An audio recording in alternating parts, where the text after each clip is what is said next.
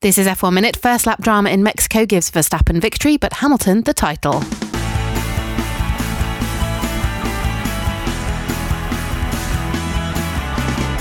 The pressure was all on Sebastian Vettel's shoulders going into this race, the title fight in his hands. Earning pole position was the best he could do on Saturday, but unfortunately it was all for nothing. In the first two corners, he, Verstappen, and Hamilton ran alongside each other, jostling, bumping wheels, so that eventually Max moved into the lead, whilst Hamilton and Vettel dropped back with a puncture and front wing damage, respectively. They had to fight back through the field, with Vettel more successful at this than Hamilton, but his fourth place finish wasn't enough to stop Hamilton securing the championship, despite only finishing eighth. Huge celebrations all round even though it was Verstappen who actually won the race. Bottas was second and Raikkonen took the final step on the podium.